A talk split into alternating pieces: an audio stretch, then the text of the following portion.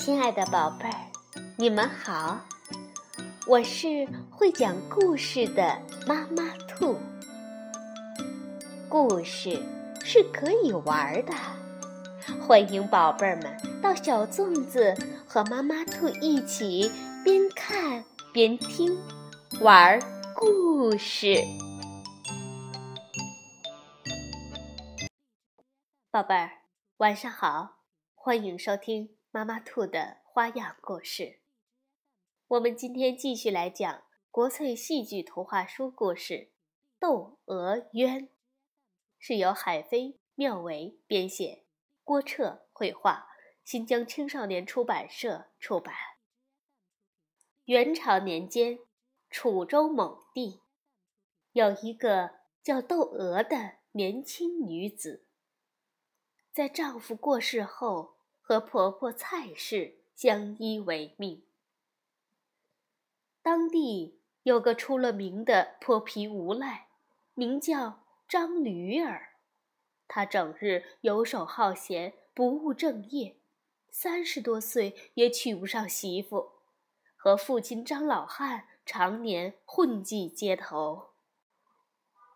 张驴儿看上了窦娥，暗地里。一直算计着要怎么霸占窦娥。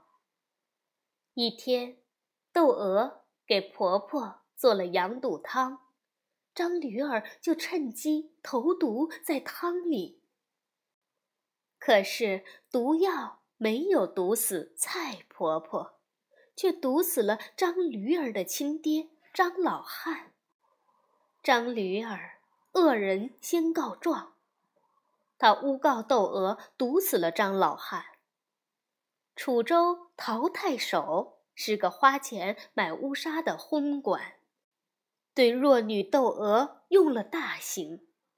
窦娥为了救婆婆，只得承认张老汉是自己毒死的。窦娥被判了死刑，临刑前，她仰天长叹：“冤，冤！”冤！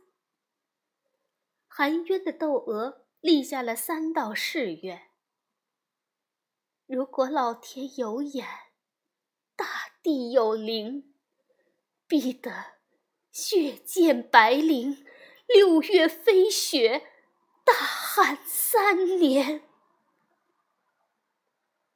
窦娥被处死了，窦娥的奇冤感天动地。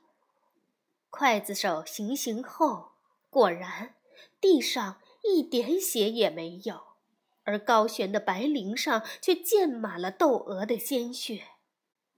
六月飞雪，棉花团儿大的雪花下了三尺厚，盖住了田野，盖住了道路，也盖住了冤屈的窦娥。